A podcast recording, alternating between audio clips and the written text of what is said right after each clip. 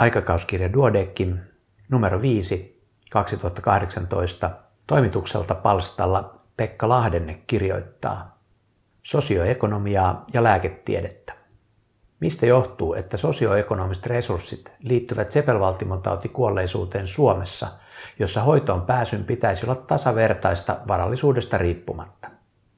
Pääkirjoituksessaan Fanny Kilpi YM kuvaavat epidemiologisiin tutkimustuloksiin viitaten, että parempi sosioekonominen asema, koulutus ja tulotaso ovat yhteydessä sepelvaltimotaudin pienempään ilmaantuvuuteen ja kuolleisuuteen.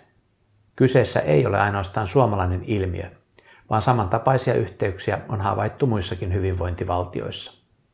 Suomalaisen järjestelmän rakennettu hoitoon pääsyn oletettu tasalaatuisuus ei siis riitä tuottamaan tasalaatuisia lääketieteellisiä hoitotuloksia.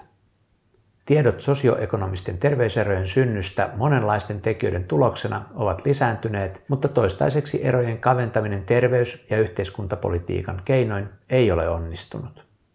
Herääkin kysymys, voitaisiinko terveydenhuollossa tehdä jotakin enemmän tai toisin?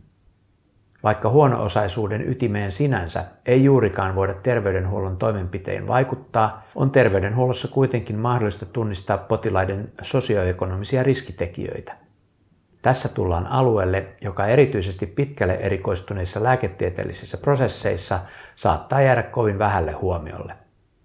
Tällaisten tekijöiden tunnistamisen lisäksi tarvittaisiin suunnitelma siitä, miten lääketieteellisen hoidon ja palvelutuotannon toimintamalleihin voitaisiin tällä saralla panostaa tarveharkinnan perusteella lisää. Olisiko esimerkiksi hyödyllistä käyttää terveydenhuollossa aiempaa enemmän resursseja huonommassa taloudellisessa tilanteessa olevien elintapa- ja ravitsemusohjaukseen tai muuhun preventioon? Toiminnan muutosten motivaattorina olisi lääketieteellisen hoidon tulosten paraneminen.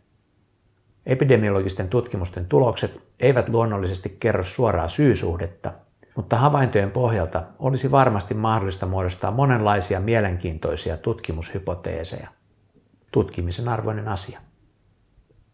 Tämä ja paljon muuta www.duodekimlehti.fi. Kiitos kun kuuntelit.